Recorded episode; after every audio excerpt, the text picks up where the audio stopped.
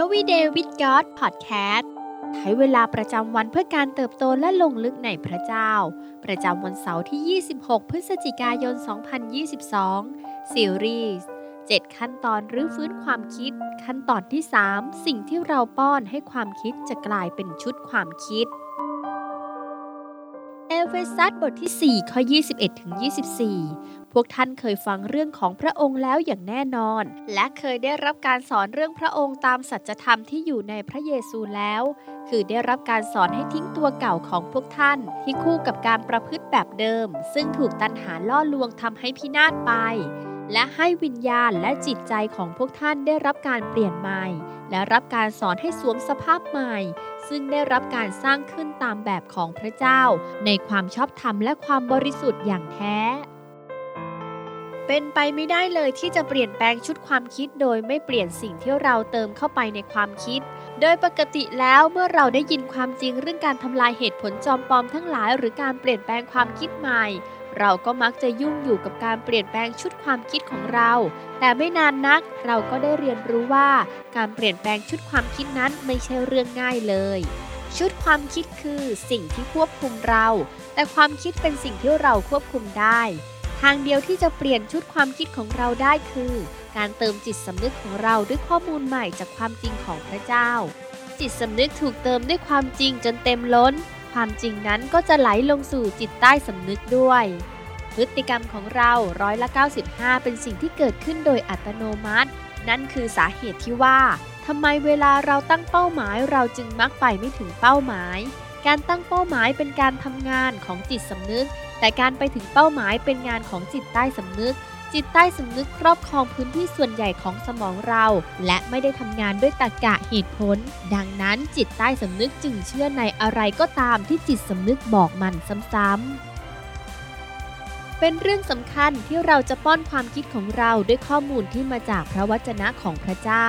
พระวิญญาณบริสุทธิ์จะนำข้อมูลที่เราป้อนให้ความคิดไปสู่การเปิดเผย ในไม่ช้าข้อมูลนั้นจะกลายเป็นชุดความคิดใหม่ของเรา ทุกครั้งที่เราให้พระวิญญาณบริสุทธิ์นำการเปิดเผยจากข้อมูลของพระวจนะพระเจ้า เราจึงมั่นใจได้ว่าพระองค์จะนำการเปิดเผยของพระวจนะนั้นไปสู่การสำแดง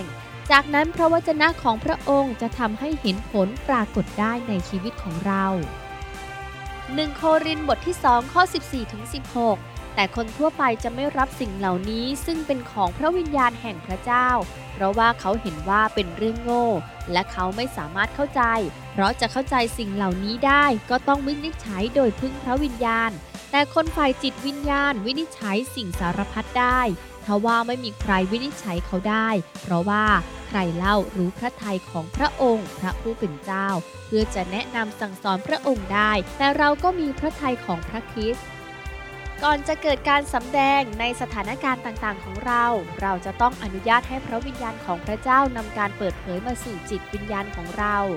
สุดท้ายก่อนที่จะเกิดการเปิดเผยโดยพระวิญญาณ เราจะต้องใส่ความคิดของเราด้วยข้อมูลจากพระวจนะของพระเจ้า ให้ได้มากที่สุดเท่าที่จะมากได้ ผ่านการอ่านจดจำและใคร่ครวญในพระคัมภีร์ ฟังพอดแคสต์และอ่านวรรณกรรมคริสเตียน ดังนั้นจงเติมความคิดของเราด้วยความจริง และพระวิญญาณบริสุทธิ์จะทำให้ความจริงนั้นมีชีวิต ซึ่งจะเปลี่ยนชุดความคิดและชีวิตของเรา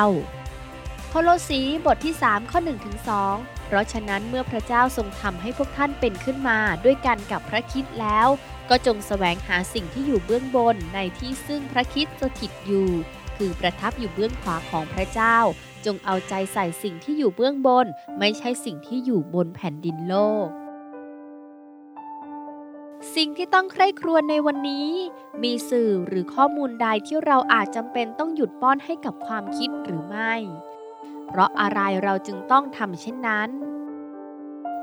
มีกิจกรรมใดที่จะช่วยเราให้เพิ่มเติมข้อมูล และรับการสำแดงจากพระวิญญาณบริสุทธิ์ เรื่องความจริงของพระเจ้าได้มากขึ้นหรือไม่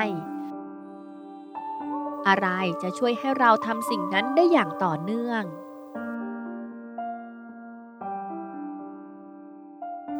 ให้เราอธิษฐานด้วยกันค่ะ พระบิดาที่รัก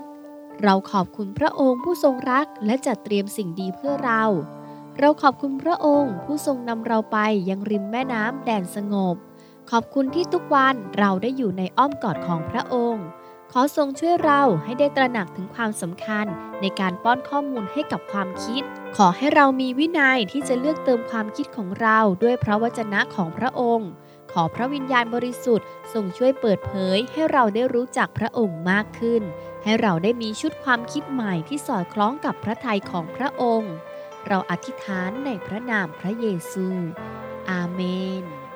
ขอพระเจ้าอวยพรพี่น้องทุกท่านนะคะ